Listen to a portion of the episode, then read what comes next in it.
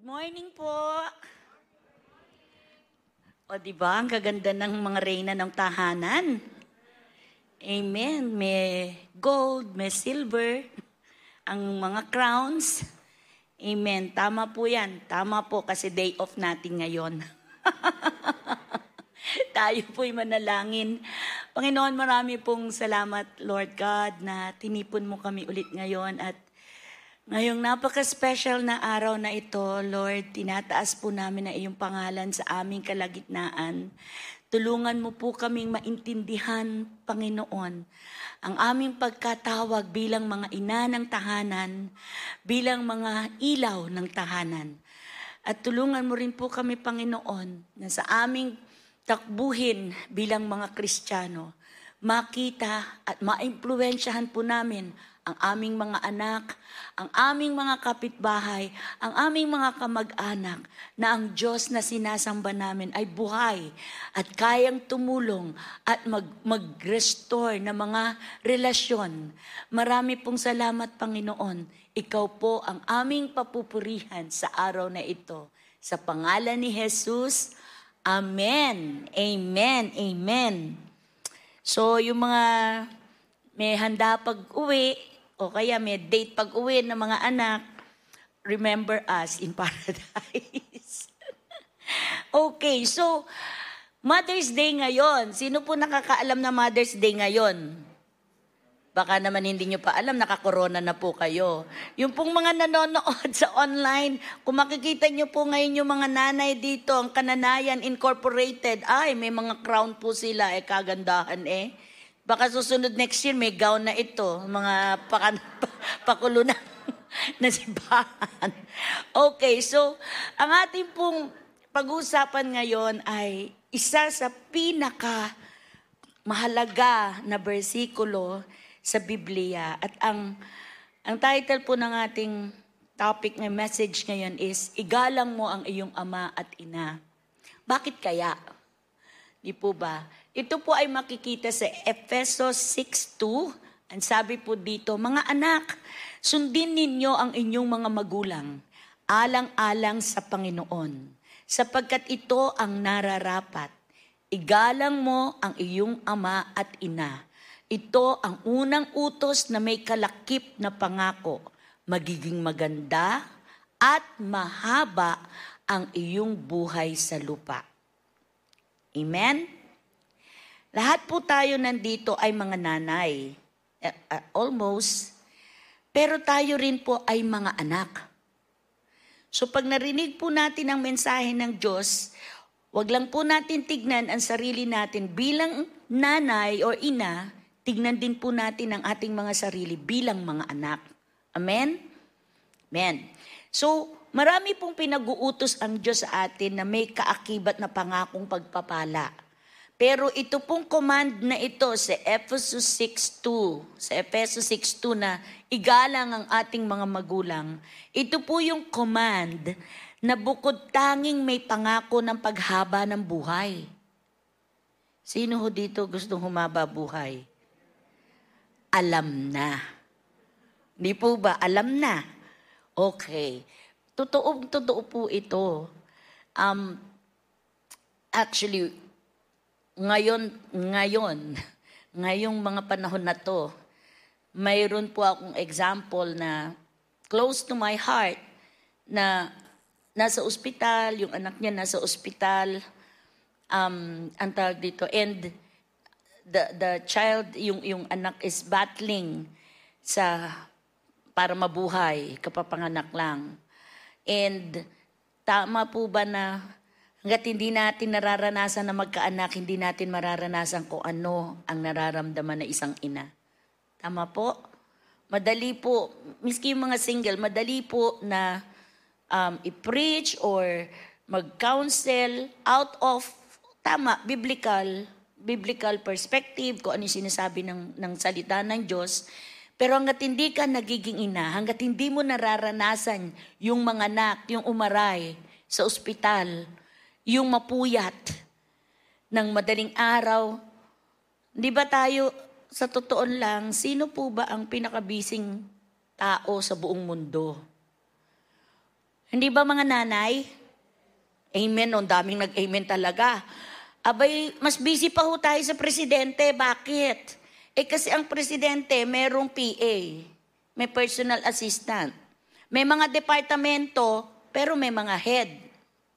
Tayo may departamento din tayo, yung, yung kusina, yung CR, yung kwarto, yung sala, may garden pa. May plantita na dito. Simula nung nag-pandemic, umuso ang plantita. Pero lahat nung department na yan, tayo ang boss. Di po ba? So, sino mas busy? Ang presidente o ta? Mga nanay. Amen? Wag ko kayo mag-alala, day off tayo ngayon. Day off sa Inday. Okay, so, ito po yung pangako ng Diyos na nag-iisa na mayroong mayroong kaakibat na, pam, na, na pagpapala ng paghaba ng buhay. Nakalagay din po ito sa isa sa mga sampung utos ng Panginoon. Sa Exodus chapter 20, verse 12, ang sabi po doon, Igalang mo ang iyong ama at ina, sa gayoy mabubuhay ka ng matagal sa lupaing ibinibigay sa iyo ni Yahweh sa in, na inyong Diyos. Imagine niyo po na Maliliit pa ang ating mga anak at wala naman tayong kapasidad na kumuha ng kasambahay at dahil nagsisimula mang, sisimula pa lamang tayo sa buhay na may pamilya, ang mga kananayan, tayo yon di ba? Ang mga kananayan, 24-7 ang trabaho. Tama po ba? 24 hours, pitong beses isang linggo. Kaya 24-7. Hindi po 7-11. 24-7. Okay. At 365 days. Big sabihin sa buong taon yon. Bawal ba magpahinga? Pwede lang huminga? Hindi, may pahinga naman ho sa church. Okay, so, ganong katagal, ganong kahaba, wala pa sweldo. Ngiti sila. Ngiti tayo kay, Sir, Mister, Mister, baka naman gusto niyo magbigay ng bonus sa Inday. Pero wala tayong sweldo. Kaya lang, sa kabila ng mga gawaing bahay, sa kabila po ng pagiging may bahay, at higit sa lahat, ang pagiging nanay, may sapat na biyaya ang Diyos na ibinibigay. Una, para sa ating kalakasang pisikal. Tama po ba? Sa akin yan, hindi makita eh, na kailangan eh. At biyaya para sa mga panahon ng pagsubok bilang mga ina sa ating mga anak. Amen? Alam nyo sa ating mundong ginagalawan ngayon, yung panahon, tama yung mga lolo't lola natin, ano? Iba yung panahon nila, iba yung panahon ngayon. Noon may syatong, may piko, panahon namin ni Ma'am George. May piko, may syatong. Di po ba? O, pati ni Ma'am Babes. Yeah, tsaka ni Teacher A. O, di ba? Yan, Chinese Garter, Jackstone. Ngayon, lahat na yata ng version ng gadget. Napilitan nga ho ako mag-aral nung, nung ang, wala pa akong Facebook noon, Yahoo Messenger. Napilitan ako mag-aral. Bakit? Aba, yung dalawang anak ko nasa Yahoo Messenger, hindi ko alam kung sino mga kinakausap. Sino dito ng nanay na ganon? Gusto nyo malaman sino bang kinakausap ng mga anak ko? Ano ba ginagawa? Ano ba yan? Ba't hindi ko alam? Dapat alam ko rin. Di po ba? Gusto natin kung ano yung ginagawa ng mga magul ng mga anak natin, tayo din alam natin. Bakit? Bakit natin sila binabantayan? Kasi mahal natin sila. Ayaw natin mapariwara sila. Ang problema, yung mga kabitaan, ang tingin nila sa atin, puro higpit, puro bawal. Tandaan nyo, naging, naging kabataan din tayo. Ganyan din ba tayo sa mga nanay natin? Ganyan din ba tayo sa mga tatay natin? Mga naman nagtatago pa nga tayo eh. Para lang, mm-mm. Kunyari, bibili ng suka sa tindahan makikitsiribumbum na pala do sa anak nung may-ari ng tindahan. Yan, mga ganon.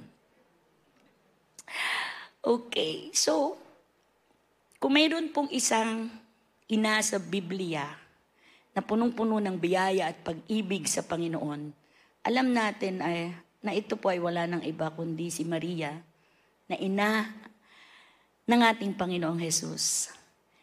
Walang ibang naisin si Maria, si Mary, kundi ang sumunod sa Panginoon. Nung bumisita sa kanya ang anghel para i-announce na siya ang hinirang para maging ina ni Jesus. Ang tanging lang sinabi niya sa Lucas 1.38 ay, sabi dito, sumagot si Maria, alipin po ako ng Panginoon. Mangyari nawa sa akin ang mga sinabi ninyo at iniwan na siya ng anghel. Alam niyo po ba kung ilang taon si Maria nung pinagbuntis niya si Jesus? Ang sabi po ng mga Bible scholar, siya po ay between 12 to 16 years old. Esep-esep tayo. Ano ba pinagagagawa ko nung 12 to 16 years old ako? Ano kaya ang ginagawa ng mga 12 to 16 years old na kabataan ngayon? Bilang ina, ang nasa puso natin at ang gusto natin, para siyang si Ken. Tama po ba? Yung nag-testify dito kanina, anak po siya ni Ate Tina. Asa si Ate Tina? Kaway-kaway. Congratulations, Ate Tina. You did a very good job in raising up Ken. Si Ken po, ganyan pa lang. Hanggang, hanggang bewang ko pa lang yata, nasa simbahan na. Ngayon, mas mataas pa po sa amin ni Ate Tina. Pero nakita natin, nandito siya sa simbahan at naglilingkod sa Diyos. Hindi po ba lahat tayong magulang ganun ang gusto natin? Tama po ba? Pero tingnan natin yung example ni Mary, ni Maria. Ang sabi niya, alipin mo po ako, Panginoon. 12 to 16 years old. Iba 12 to 14 years old. Ganon ang edad niya. Nasa na ngayon ang mga bata na 12 to 16 years old? Hindi mo makausap. Tatawagin mo para kumain, galit pa. Tama ba? Tapos ito namang kawawang nanay, sige na lang gawa ng pagkain, dadali na lang doon sa anak. Tama? Imbis na yung anak pupunta sa pagkainan para kumain. Tama ba? Nangyayari po ba yan ngayon? Amen. Yung mga anak, listen up. Dahil both nanay at anak, kasi tayo naging anak din at naging nan at ngayon ay nanay din. Sabi niya ni Mary, Be it unto me according to your word. Si Mary po ay bata pa noon. Tinawag niya ang sarili niyang alipin ng Panginoon. Naipasa ni Maria sa kanyang mga, naipasa, hindi naipasa, naipasa po ni Maria sa kanyang anak ang pagiging masunurin. Imagine ninyo, nung sinabi ni Mary yon, ang isa pang tanong niya, paano mangyayari yun? Eh wala naman akong boyfriend. Wala din akong asawa. And then the angel said, You will conceive of the Holy Spirit. Kung siguro ako nung 12 to 16 years old, baka tumakbo na ako sa nanay ko. May angel. Kung ano-ano sinasabi sa akin. Pero hindi. Bakit kaya? Maybe because Mary is already in a relationship with the Lord. Kaya kung magkaroon man ng pangita ay makakita man siya ng anghel, hindi na siya natakot. Ganon siya ka-close kay God. Tama ba? Ganon siya ka-close. Kaya ang mga anak niya, si Jesus, remember naging tao si Jesus, pinalakihan ni Mary. 33 years old po. 30 years old po si Jesus Christ, si Jesus, nung nagsimula sa ministry, sa ministeryo niya. At 33, namatay na siya. So, three years lang ang ministry niya. 30 years yung preparation niya, kasama po doon ang pagpapalaki at paggabay sa kanya ng kanyang nanay. At hindi lang po yun, pati yung mga kapatid niya, si Santiago at si Jude. Si Judas ho, pero hindi ho ito si Judas Iscariot. Si Jude po, yung, yung sumulat ng Book of Jude. And they both became apostles. You cannot help, hindi natin maiiwasang mag-isip, paano kaya sila napalaki ng ganyan? And ano yung naging key kay Mary? Ang pagiging masunurin. Kahit anong sabihin ng Panginoon, Be it unto me, Lord, according to your word.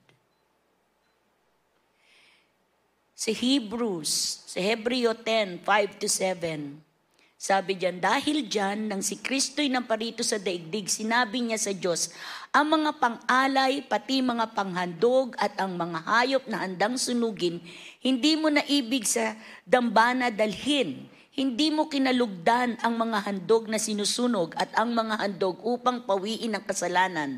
Kaya't inihanda mo ang aking katawan upang maging handog. Kaya't sinabi ko, ako'y narito, O Diyos, upang sundin ang iyong kalooban ayon sa sinasabi ng kasulatan tungkol sa akin. Sa akin. Hindi ba't pareho ng sinabi ni Maria? Yung pagiging masunuri ni Maria, naipasa niya po sa kanyang mga anak. Sa unang pagkakataon ng himala ni Jesus sa Cana, nang gawin niyang alak ang tubig sa isang kasalan, yan po yung unang miracle, murang ministry ni Jesus noon time na yon. Sa John 2.5, sabi doon, sinabi ng kanyang ina sa mga naglilingkod, gawin ninyo ang anumang sabihin niya, meaning si Jesus, sa inyo. Paano po ang ating pagpapalaki sa ating mga anak? Kung tayong mga nanay, hindi rin nakikitaan ng pagsunod sa tama, sa salita ng Panginoon, huwag po nating i-expect na yung mga anak natin gagawin din. Marami din po akong kilala at alam na ang mga anak pinapadala sa simbahan, pero sila wala. Nakaka- ang kakalungkot po nito, yung mga kabataan pa, sila pa ang nagsasabi, si nanay kasi busy eh. Maraming salamat sa pag-aalaga ng Panginoon na ang mga anak natin ay hindi napapariwala at binigyan tayo ng simbahan upang may mapuntahan ang ating mga anak at tayo. Dahil sa pagsunod, bago namatay si Cruz, sa krus si Jesus, hinabiling niya si Maria kay Juan upang siya ay maalagaan. Sa John 19, 26 to 27, nang makita ni Jesus ang kanyang ina at ang minamahal niyang alagad na nasa tabi nito, sinabi niya, Ginang, narito ang iyong anak. At sinabi niya sa alagad, narito ang iyong ina. Mula noon, pinatira ng alagad na ito sa kanyang bahay ang ina ni Jesus. Woman, behold your son. Minahal, pinalaki ng maayos, nang may takot sa Diyos, ng buong pusong pagsunod sa Ama, kung kaya't ang anak, kahit na siya na ang Diyos, bago siya ipinako sa krus, naalala niya ang kanyang ina, naalala niyang ihabilin ang kanyang ina. Mayroon pa pong isang babae, isang ina, sa Bible na I'm sure makaka-identify din po tayo. Ang pangalan niya po ay Salome. Sino po nakakakilala kay Salome na nakapagbasa na sa Bible?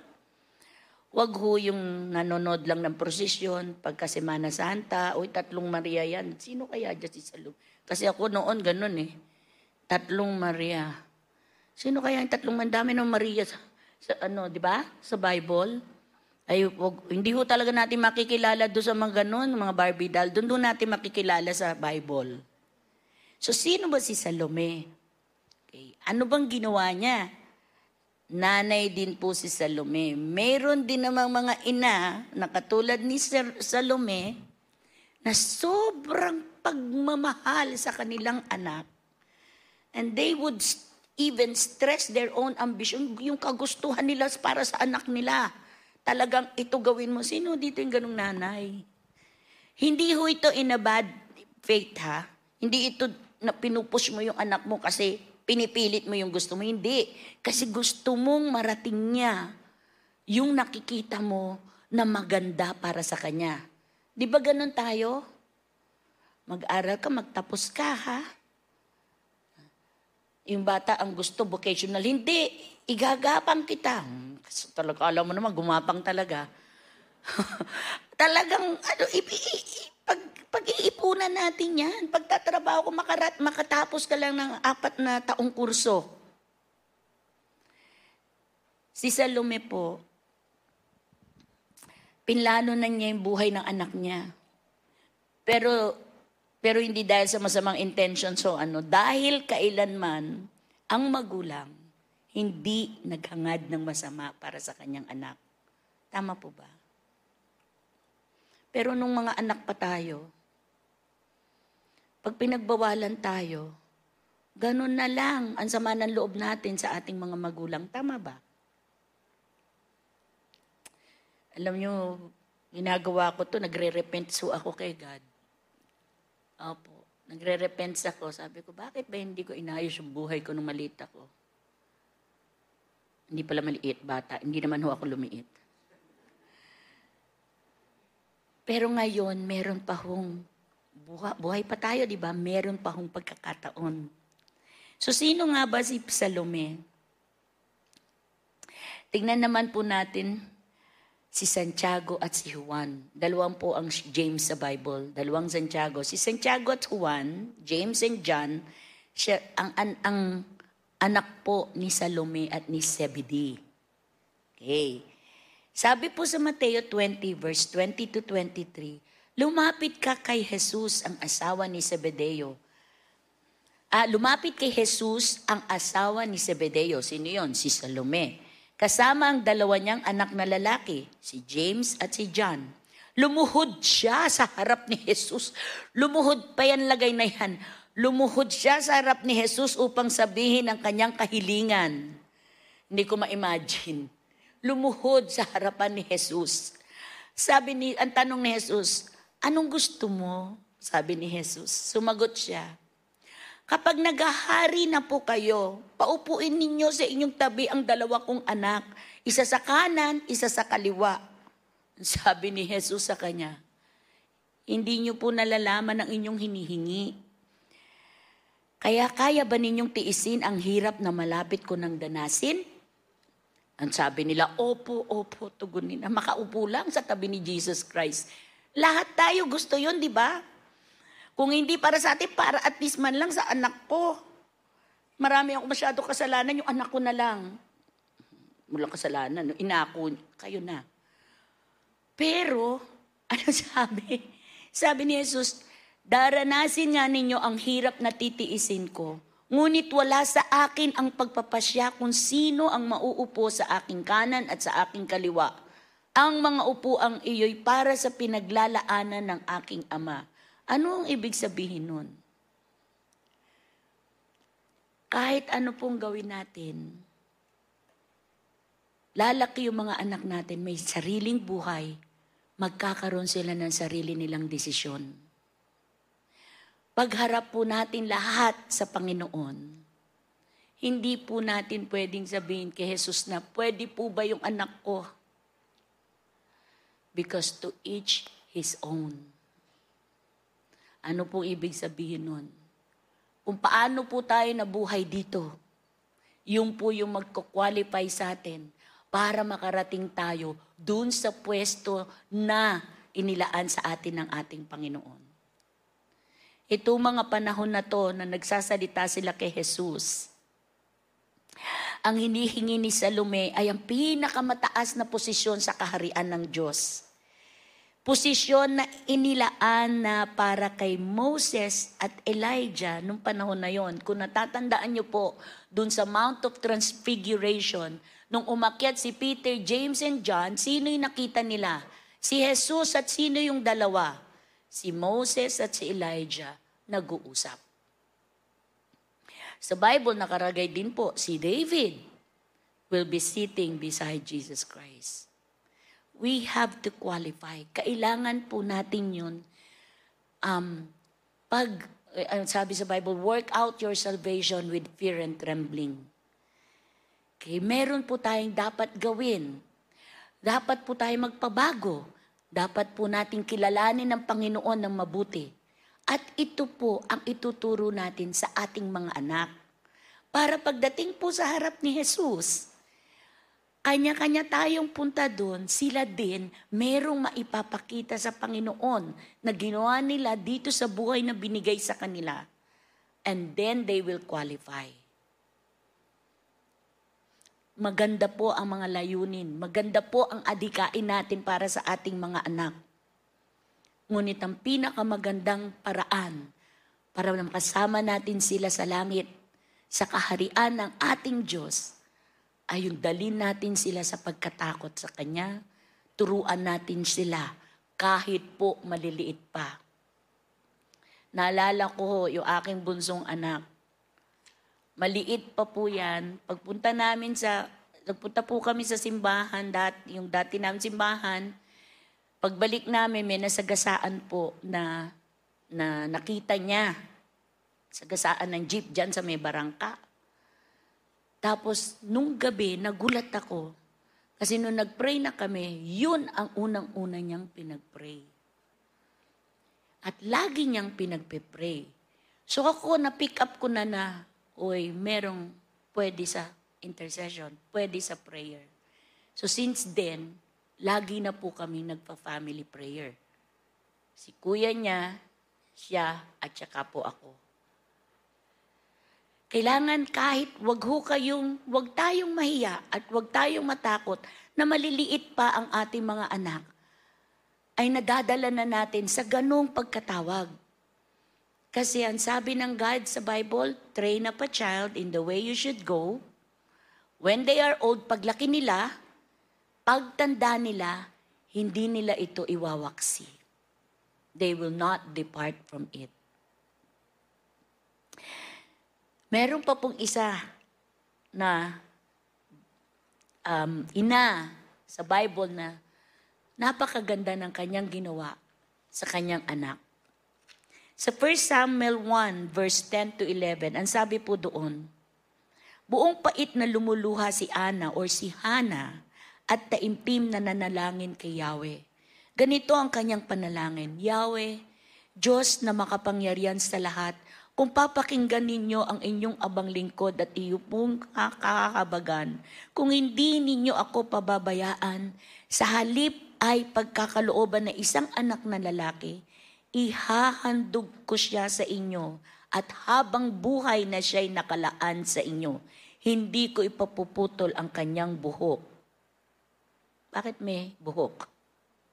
Alam niyo po nung panahon na yon, pag sinabing hindi ipapuputol ang buhok, ibig sabihin po nun, they are taking the Nazarite vow. Isa pong panata at ng pagiging banal. Sino po itong tin- tinutukoy dito? Si Hana po at ang kanyang anak na si Samuel. Mayroon po sa ating mga mga um, nanay na sobrang eh, eh, si Samuel ano bata wala wala pong anak itong si ano si Hana. Pero nagdasal siya na nagdasal. At duninig siya ng Panginoon. Dumating ang pagkakataon na kailangan na siyang ibigay kay Eli. After two years na inalagaan niya. Imagine nyo, two years old. Oh, cute-cute pa yun. Ching-ching pa yun eh. Di ba? Parang si Isaiah. Ay, ching-ching pa yun, two years old. Tapos, sasabihin ng God sa'yo, it's time. Kailangan na? Kailangan na ibigay? Winning stage is two years. Bible school is two years. Pero ka after that, kailangan ng pakawalan. Mahirap yon para sa isang ina. Pero si Hannah, nangako siya sa Diyos. Sabi po sa Biblia, you, you will fulfill your vows in the presence of the assembly. Hindi niya pinagkait ang kanyang sariling anak para maglingkod sa Panginoon. Sana po tayo bilang ina, ganon din ang gagawin natin. Kapag ka ang Diyos na ang nagsalita, maging Mary sa pagsunod, maging Hana sa pagbigay ng ating mga Isaac.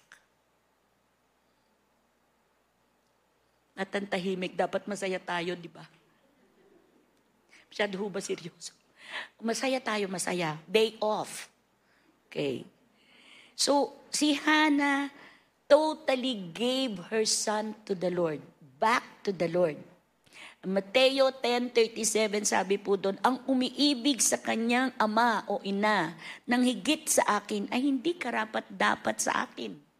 Ang umiibig sa kanyang anak nang higit sa akin ay hindi karapat dapat sa akin. Sometimes, we parents, lalo na po tayong mga nanay, we compromise to please our children. Nangako ka kay God na ibibigay mo, ibabalik mo. Tapos pag ito na yung time na sin- yung mismong anak mo sinabi, Ma, magba-Bible school ako. O kaya, Ma, pwede ba akong magstay sa church kasi tutulong po ako sa multimedia, tutulong po ako sa ganito, magtatapon po akong basura. Dito nga sa bahay, hindi ka nakapagtapon ng basura. Tapos pupunta ka sa simbahan, magtatapon ng basura. Dito ka muna magtapon ng basura. Dami nang nasabi, no? Mm-mm, nanay na nanay. Buti pa si Pastor Dick, nahahatid mo. Mantalang ako, hindi mo na ihatid. Ganyan. Tama ba, mga nanay? O ako lang ito? Di ba? Totoo, totoo nangyayari ito. Pero totoong totoo din na ang kalakasan lang natin ay nanggagaling sa Panginoon at ang mga anak natin ay hiram lang natin sa Kanya. Sabi ko kanina sa simula, hindi lang po tayo nanay, anak din tayo. Ano kaya yung mga ginawa natin noon sa ating mga magulang? So umpisa pa lang, narinig na natin na kapag ka-in-honor natin ang ating mga magulang, tayo ay magiging maganda ang buhay at hahaba ang ating buhay.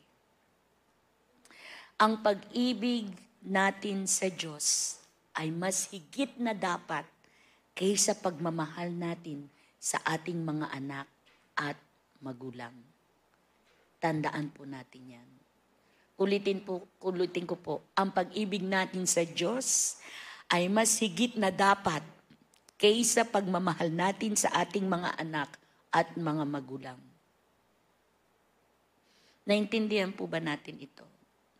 Sa atin lang po itong kristyano kasi yung iba hindi nila maintindihan ito hanggat hindi nila nabasa sa, sa salita ng Diyos, hanggat hindi nakita, nila nakita ang magi, naging epekto sa buhay nila. Huwag na po nating hintayin na tayo, ang ating mga anak ay mapariwara sa deliverance ministry, meron to po tayong tinatawag na the sins of the forefathers. Ano ibig sabihin? Wala ka namang ginagawang masama. Bakit? Biglang ikaw yung napariwara. Hindi mo alam yung consequence ng iyong kasalanan, niriri, ay nakasalanan ng iyong lolo, ikaw ang nagririp.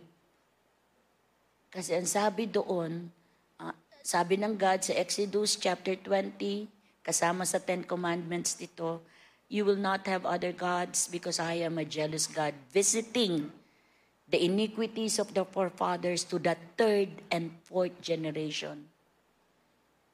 Ang kasalanan ay naipapasa hanggang sa ikatlo at ikapaapat na henerasyon. Ngayon po na naririnig natin ito, mayroon pa pong tinatawag na today. Nakalagay po sa Bible yan. Ngayon na marinig mo ang kanyang salita at malaman mo ang katotohanan, wag na natin tigas, tig, patigasin ang ating puso at sumunod tayo at tayo'y pumunta sa mga nanay natin. Kung meron po tayo mga pagkukulang noon, humingi tayo ng tawad. At yung mga anak naman, kung alam nyo na may mali kayong ginawa sa nanay nyo, it's time to honor your mothers and your fathers as well. Pero wag nyo naman hong gawin kada isang taon lang. Pag Mother's Day lang. Dapat po ito araw-araw. Tama ba? Hanggat meron po kayong naaalala at pinapaalala ang Panginoon. Nakita po natin ang mga buhay ng mga inang dapat nating maging huwaran. Tatlo lang ho yung akin nabanggit, si Mary, si Salome, at saka si Hannah. Dahil ang kanilang mga buhay ay naging katanggap-tanggap sa Panginoon at naging magandang impluensya sa buhay ng kanilang mga anak.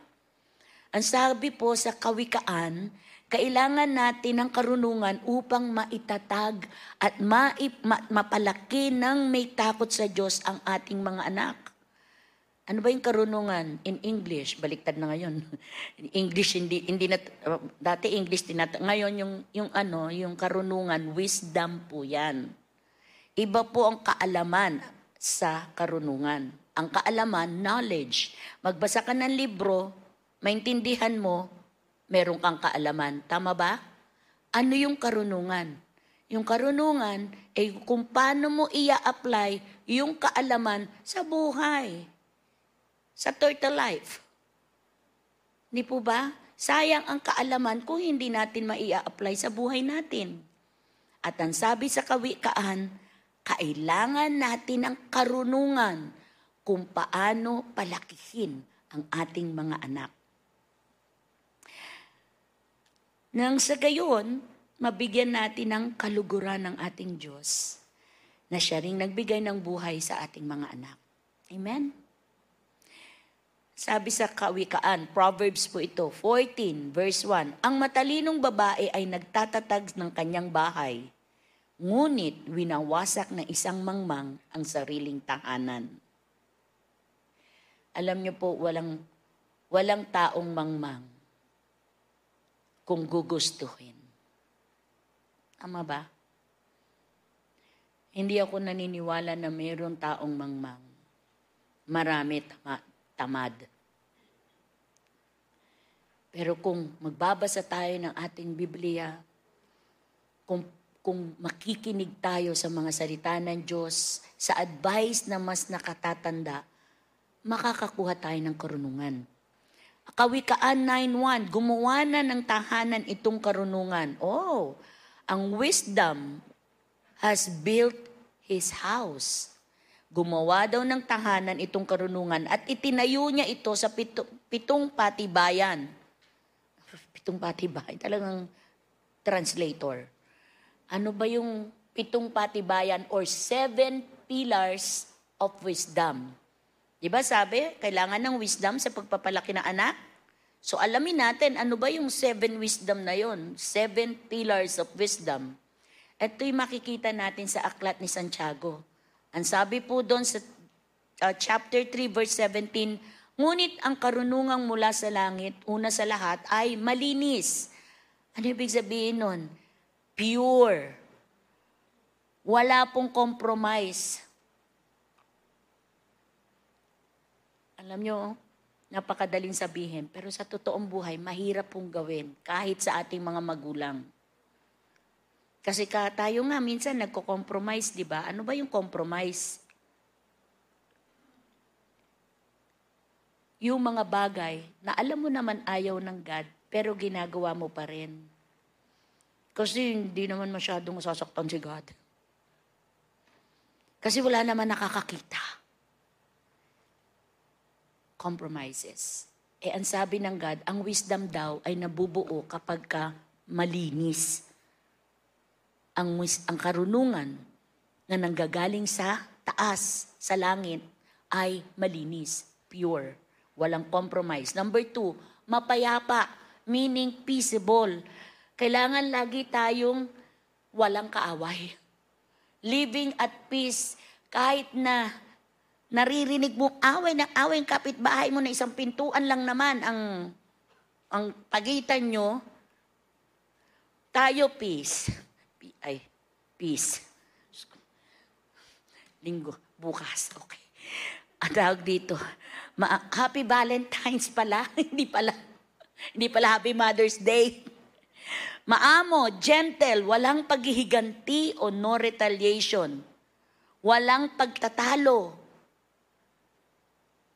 Paano lalaki ang mga, ang mga anak natin ng may, ng may peace kung tayo pa lang sa umaga eh, Hay, bumili ka nga ng pandesal, ba't hindi ka pa gumising ng maaga? Di ba? Sino unang babaguhin, yung anak o yung nanay? Nanay. Very good class. Naging class eh, no? Totoo yun, tayo muna. Kasi tayo po ang nagsiset ng example. Tayo yung magiging huwaran. Tama po ba? Amen. Number three, maamo. Naku, palehans nga, Pastor Dick. Maamo, si siya, palehans. Gentle. Walang paghihiganti no retaliation. Ay, mali, mali. Asa na? O yun, maamo. Yun, yun, yun, yun yung number three. Number four na po pala tayo. Mapagbigay. Easily to be entreated. Open-minded. Hindi yung magbibigay eh. Yung sukli niya na, ni hindi nga alam kung magkano magagastos, baka kulang pa. Sukli ka agad hinihingi. Dami nagngingitian dun, no? Bato-bato sa langit, tamaan, wag magalit, ha? Tap, totoo? Di ba? Utos, inutusan mo na nga eh. Inutusan mo na nga yung anak mo, ay sukli, ah. Hindi, pero hindi mo naman alam kung magkano yung bibilin. Kasi ino-hope mo, abunuhan mo, abunuhan mo, abunuhan. number five, mapagbigay. Easy, ay, number, ah, number five, puno ng awa at masaganang namumunga ng mabuting gawa. Full of mercy and good fruit. Nako, itali natin yung mga kamay natin kung tayo ay madaling ma- magalit. Eh, pak! Ganyan, hindi ho ginagamit ang, gamay, ang kamay sa pagpalo. Ginagamit ho ito sa pagyapos. Kailan ho yung huling panahon? Kailan ho yung huling panahon na na-embrace natin ang mga anak natin? At na-embrace natin ang mga nanay natin? Hindi lang ho nagsasalita yan, naghahanap ho yan. Tayo rin naman, di ba? Hindi tayo nagsasalita, pero pag in-embrace tayo na anak natin, o wag yun na, wag, wag nyo sapakin. O, totoo yun, kayo talaga. O baka kala nyo nagbibiro lang. Mother's Day ngayon, magpayapos kayo, ha? Mm. Number six, hindi nagtatangi without partiality. Wala daw favoritism, patas lahat. Fair sa lahat. Baka mamaya, ginagaya nyo yung sa Old Testament. Eh sabi sa Old Testament kasi yung double portion nasa panganay. Tapos, so dalawang pirasong manok yung panganay, yung iba tigi-tigisa lang. Ay, eh kasi sabi sa Old Testament, double portion daw eh, yung panganay. Hindi ho ganon ang mali ang interpretasyon. Hindi ho ganon. Nasa New Testament po tayo ngayon. So, kailangan pantay-pantay ang tingin natin sa ating mga anak. Amen? Kahit yung isa, gusto mo ng daganan, gusto mo ng sakalin. Yung isa naman, tuntua ka. Pero pag nanay, kailangan pantay-pantay. Ano pa po? Number seven, hindi nagkukunwari. Meaning without hypocrisy. Ibig sabihin, hindi nagpapanggap. Hindi ka, hindi ka nagpapanggap na kaya mo, hindi mo naman pala kaya. Aasa tuloy yung anak. Tama? Maging tapat lang tayo sa kanila at sila din magiging tapat sa iba. Amen? Amen. Mabait po ang Diyos, hindi niya tayo bibigyan ng mga pagsubok na hindi natin makakayanan. Pwede tayo mamili ng anak. Paano nangyari yung tinan, tita Nanet, eh, sister Nanet? Eh di ba yung iba pwede mag-ampon? Di ba? So pwede tayo mamili ng anak. Pero yung nanay, hindi ho tayo pwede mamili. Iisa lang ang nagluwal sa atin. Iisa lang ang nagdalas sa atin ng siyam na buwan. Yung iba na CS pa. Masakit na nga ang tiyan, masakit na nga, mahirap na nga magbuntis, masakit pa sa bulsa. Ngayon, parang wala nang may gusto ma-CS. Ay, presyo ng CS ngayon, oh. Susan Roses. Di ba? Talaga luluhod ka. Mapapaanak ka na lang. Dahil sa mahal. Tama po ba? So imagine ninyo, ginawa, ang galing talaga ng Lord, ano? Pinaran, na, naranasan ng mga magulang natin, yung mga time na tayo yung nagre-rebelde. Ngayon naman tayo ang dumadanas, tapos ayaw natin yung mga anak natin i-rebelde. May solusyon ho dyan. Tayo, dahil narinig na natin to, sisimulan natin. Tayo ang unang hihingi ng tawad sa ating magulang. At pag nakita ng ating mga anak yung ginagawa natin, dadating ang panahon, gagawin din nila. Marami po ako istorya tungkol sa mga anak ko. Sino dito ang double? May asawa. Ay, walang may asawa dito? Kakagulat. Diyos ko, atakihin ako sa puso sa inyo. Wala ba? Pili ko, eh, ba, eh, kung single parent, eh, ba, eh, sing, mag-single fellowship na tayo. Nakuho kasi single, fe- single fellowship tuloy. Single parent ho ako, nanay na, tatay pa. Mas mahirap yon. Pero nandyan ang Panginoon. Again, siya ang nagbibigay ng kalakasan sa atin. Sister Nanette, no, ito na yung paano po kung yung magulang mo ang nagtatakwil sa'yo. Paano po kung yung mag, lumaki ka sa magulang, ba- baliit ka pa, sinasapak ka na, minumura ka na. May ganun ba? Meron. Paano po kung, kung sariling magulang, kamag-anak, sariling magulang, ang gumawa ng kasalanan sa'yo, and you are still living, naninirahan kayo sa iisang bubong, anong gagawin mo? Dito po papasok ang biyaya ng Panginoon. Dito po papasok. Nalalagpasan natin yung nararamdaman natin. At titingin tayo sa krus, sa naramdaman ng Diyos Ama, nung ibinigay niya sa krus, hinayaan niya mapako sa krus ang kanyang anak na wala namang kasalanan. Pag yun ang ating titignan, lahat ng sakit na ating nararanasan, magiging baliwala. Dahil kung meron mang may karapatan na magsabi ng aray, mali kayo, akong tama, si Jesus lang. Pero hindi niya ginawa. The Bible said that he was led to the slaughter and he opened not his mouth. Like a lamb, parang tupa.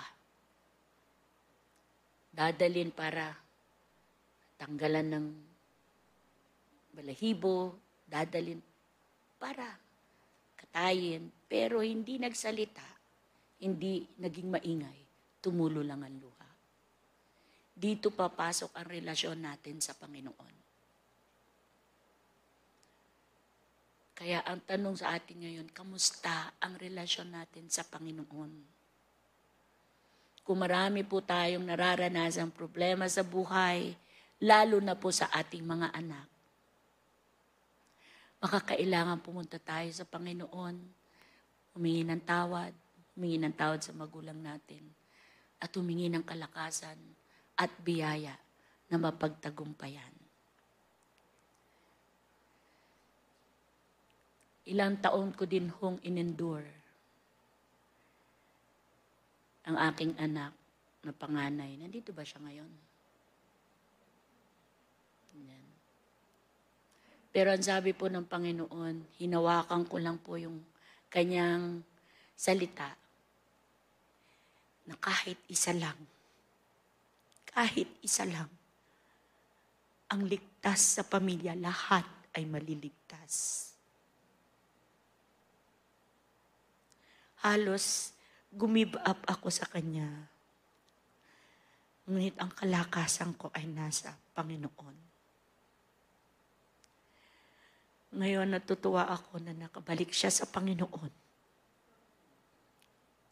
At natutuwa ako sa mga naririnig ko na nakakarating sa akin ng mga balita pag may kinakausap siyang ibang tao. Huwag ko kayong magsawa sa pagdadasal sa inyong mga anak. Dumating ako sa panahon na nung tayo na magigive up na ako sa anak ko, sakto naman nag-email si Francis Frangipan. Oh, close. Hindi ho, nakasub- nakasubscribe lang ako doon sa email niya. Nagulat ako, ano po yon isa sa mga mag, magagaling na author, mga gumagawa ng mga libro ng, ng tungkol sa Kristiyano.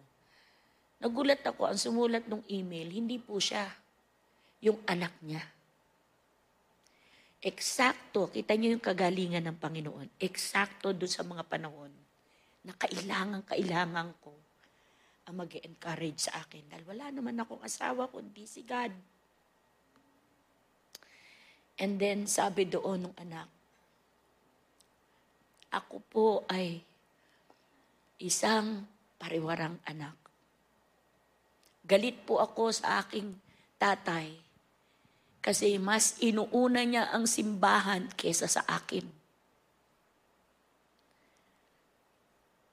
Lagi siyang nasa simbahan, lagi siyang nasa meeting. Pinapabayaan niya kami. Ako, isa lang siyang anak.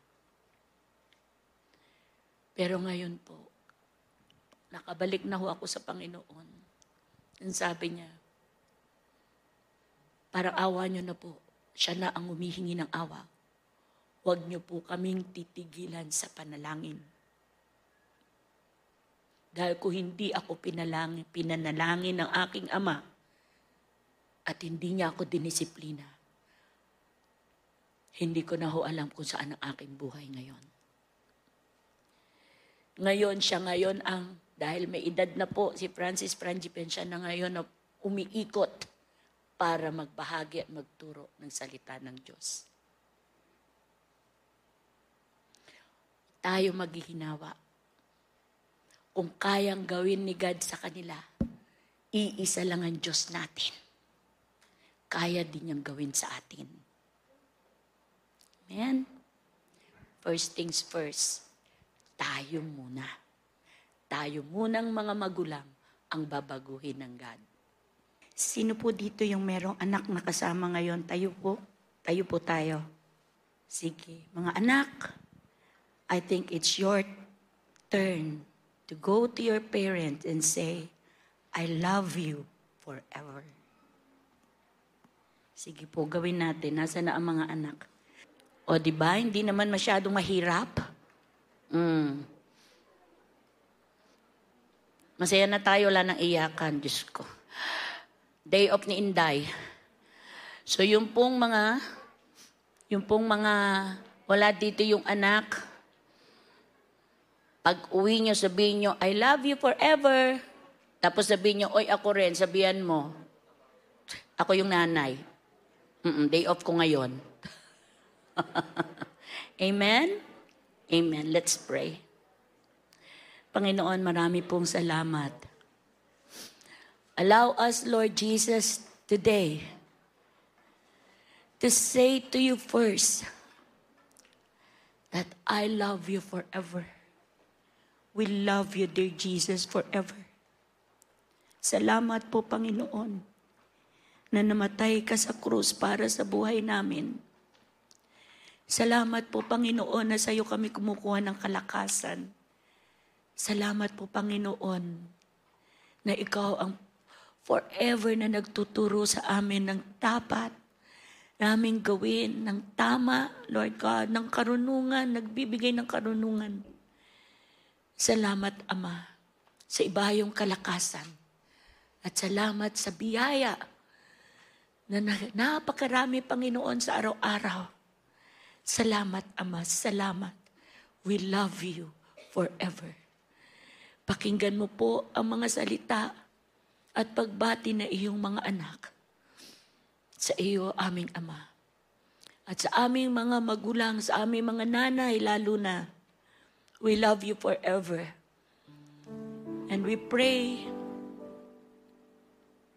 na kahit mayroon tayong mga ibang mga pagkukulang at ah, hindi pagkakaintindihan, Lord, dahil sa pag-ibig mo sa amin, gagawin din namin ito sa aming mga nanay. At gagawin din namin ito sa aming mga anak. Salamat, Ama, for setting that example. Salamat sa example ni Mary, ni Salome, ni Hannah, at marami pang iba na nababasa namin sa Biblia. Karunungan, Ama, para mai-apply po namin ito sa aming mga buhay. Sa iyo po lahat ng papuri at pagpapasalamat sa pangalan ni Jesus.